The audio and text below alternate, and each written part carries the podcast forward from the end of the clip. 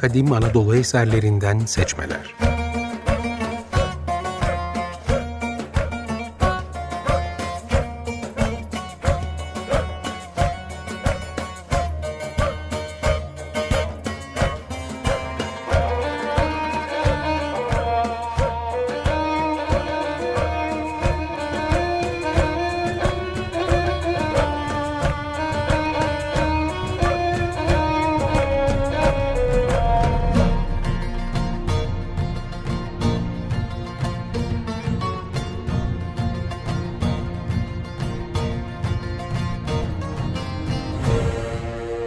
Hazırlayan ve sunan Haluk Mimaroğlu.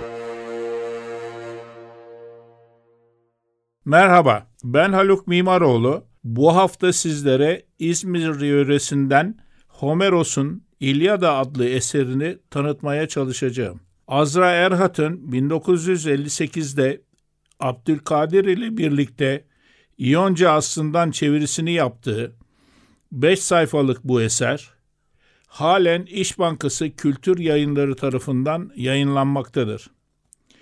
Eserde Aka şehirlerinin en güçlüsü, Mikene'nin kralı Agamemnon'un, Çanakkale yöresinin kralı Troyalı Priamos'a karşı düzenlediği seferin son günleri anlatılır. Eserin bir ders notundan derlediğim kısa özeti şöyledir. Troyalı Paris, Menelaos'un karısı Helena'yı kaçırınca Akalar diğer şehirlerin katılımı ile Troya'ya savaş açar. Savaş 10 sene sürer. Eserin ilk bölümünde Achilleus başkomutan Agamemnon ile anlaşmazlığa düşer. O günlerde Akaların ordusu vebadan kırılmaktadır. Kahine göre onları Tanrı Apollon cezalandırmıştır. Çünkü rahibin kızını kaçırmışlar ve Agamemnon'a savaş ödülü olarak vermişlerdir. Apollon'un kızgınlığı bundandır. Kız babasına geri verildiği takdirde bu felaketin önü alınabilecektir. Agamemnon kızı vermek istemez. Mecbur kalınca da karşılığında Akileus'un payına düşen Briseis'i ister. Akileus istemeyerek de olsa kızı Agamemnon'a bırakır ama ordusuyla birlikte savaştan çekilir. Vebanın önü alınmıştır ama Akileus olmadan Aka ordusunun başarı kazanması olanaksızdır. Akalarla Troyalılar birbirlerine üstünlük sağlayamadan savaş uzar gider. Bir sonuç almak amacıyla savaşa neden olan Paris ile Menelaos teke tek dövüşür. Ancak sonuç alınamaz. Savaş yeniden kızışır. Hektor ile Ayas arasındaki dövüşten de kesin sonuç alınamaz. Destanın ikinci bölümünde Agamemnon, Akilleus olmadan Troya kentini ele geçiremeyeceklerini anlar ve onu yumuşatmak için üç adam gönderir. E, Akileus adamları geri çevirir. Ertesi gün savaş yeniden başlar. Tanrı Zeus Troyalılardan yanadır. Hektor önderliğindeki Troya ordusu surlardan çıkıp Akalara saldırır. Hatta gemilerini ateşe verip dönüşlerine engel olmak ister. Agamemnon umutsuzluğa kapılır. Bu sırada tanrıça Hera Zeus'u uyutur ve Akalara yardım eder. Zeus uyanır. Üstünlük yeniden Troyalılara geçer. Destanın üçüncü ve son bölümünde durumun umutsuzluğu Patroklos'a bildirilir. Patroklos telaş içinde dostu Akileus'a koşar. Akileus bir kez daha savaşa katılmayacağını söyler. Ama silahlarını Patroklos'a verir. Akileus'un silahlarıyla donanmış Patroklos, Troyalıları surların dibine kadar sürer. Bu arada Hektor Patroklos'u öldürür. Akileus dostunun öldüğünü öğrenince artık dayanamaz ve savaş alanına koşar. Hektor'u öldürür ve Patroklos'un öcünü alır. Hektor'un cenazesi babası Priamos'a verilir. Destan Hektor'un cenaze töreniyle sona erer. Olayların anlatımından milattan önce 1200'lerde geçtiği düşünülmektedir. Eserde adı geçen Akalar, Danaolar, Argoslular eski Yunan halkları için Homeros'un kullandığı isimlerdi. Bazı tarihçiler Akaların Hitit belgelerinde adı geçen Ahiyyavalar olduğu ve Ege'den göç ettiğini söyler. Yunan mitolojisinde de Danaolar ve Argoslular Libya ile ilişkilendirilir. Savaşa katılan Aka kuvvetleri muhtemelen asırlar önce Akdeniz'den gelenlerin kurduğu yerleşimlerden gelmektedir. Yerleştikleri bölgeler Anadolu'ya göre verimsiz, dilleri arkaik, yazıları ilkel, yapıları basitti. Girit Minos medeniyetine benzerlikleri vardı.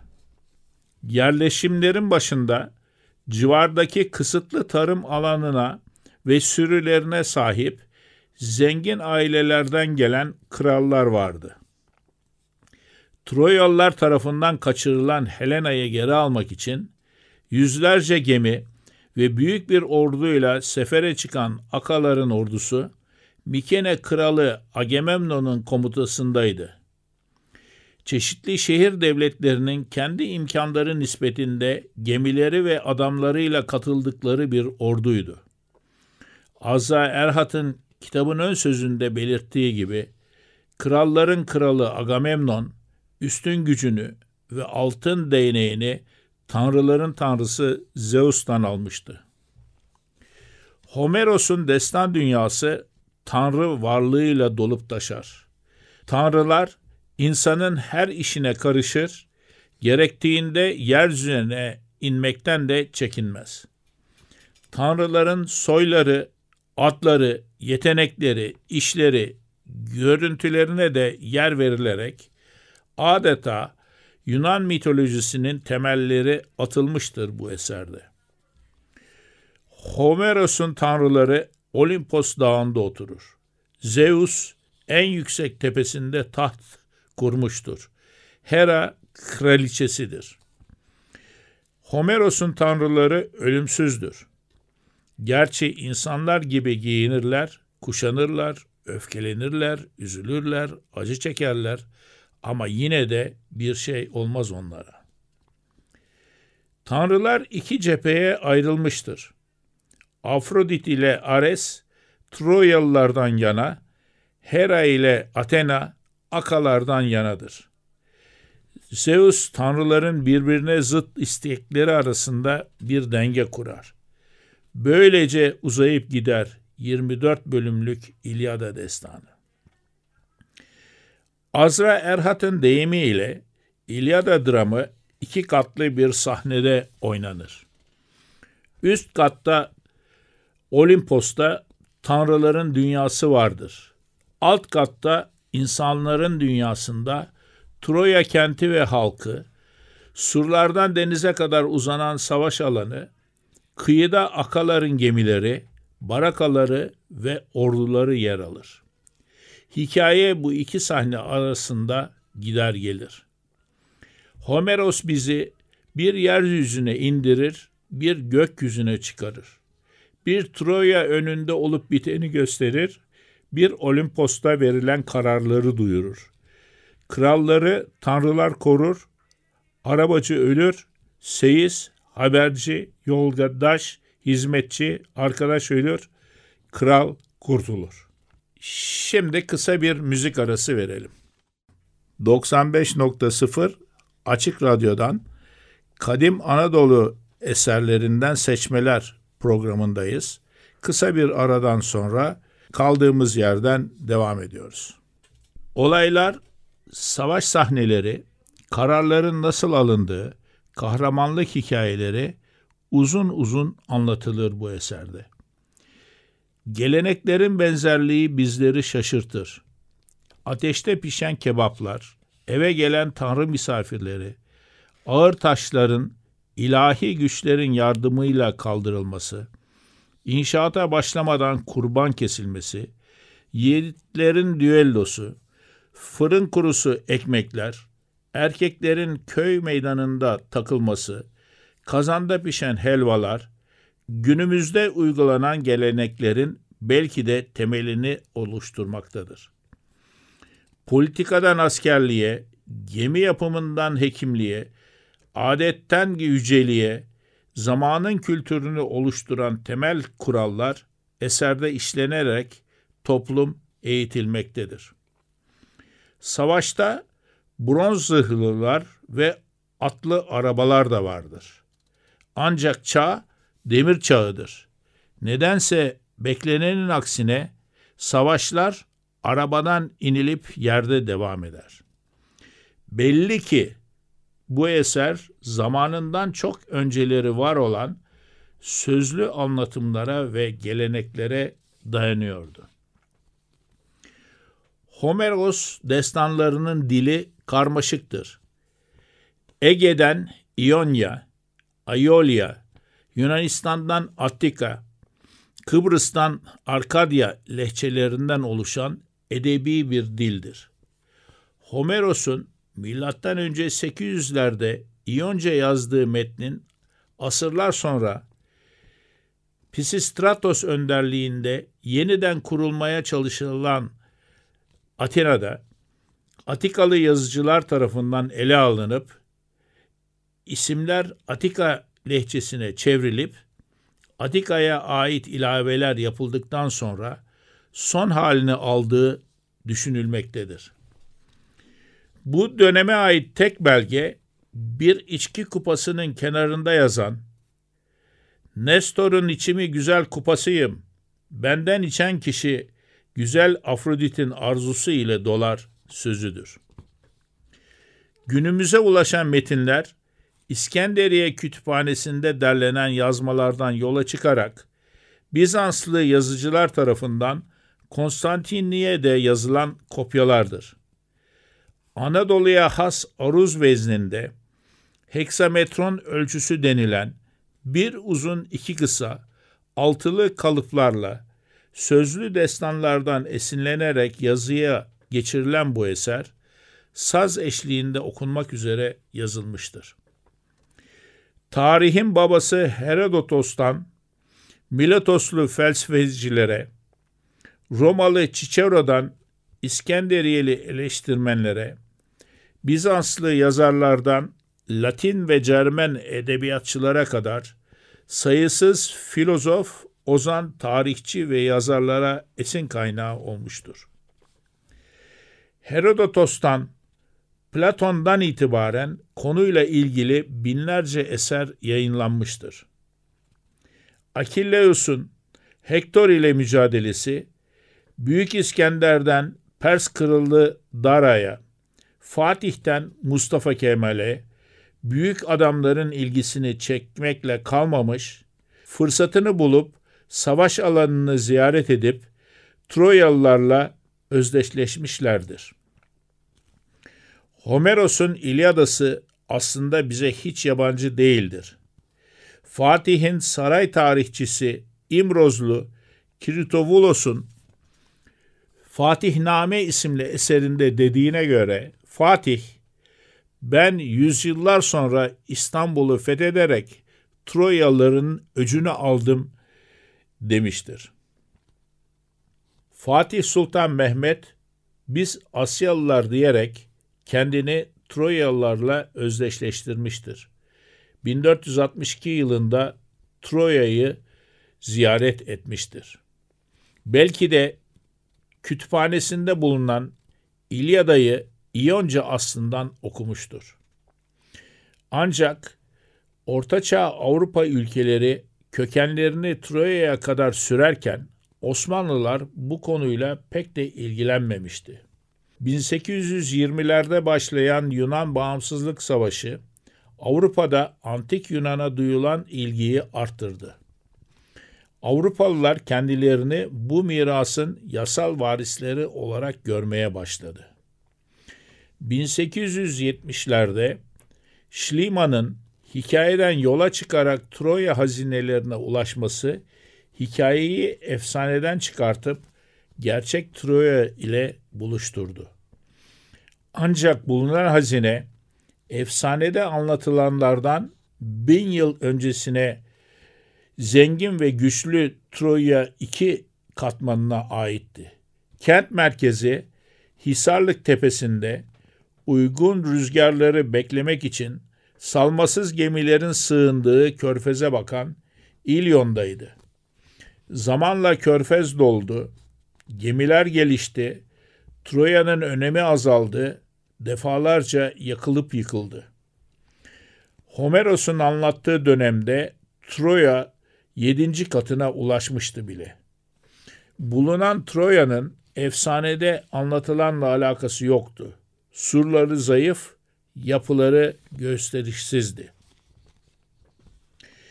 Mikene medeniyeti de bu arada yıkılmış, Aka kentleri birer kasabadan ibaret hale gelmişti.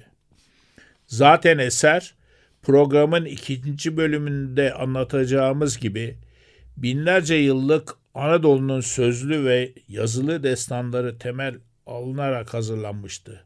Muhtemelen hikaye de gerçek değildi.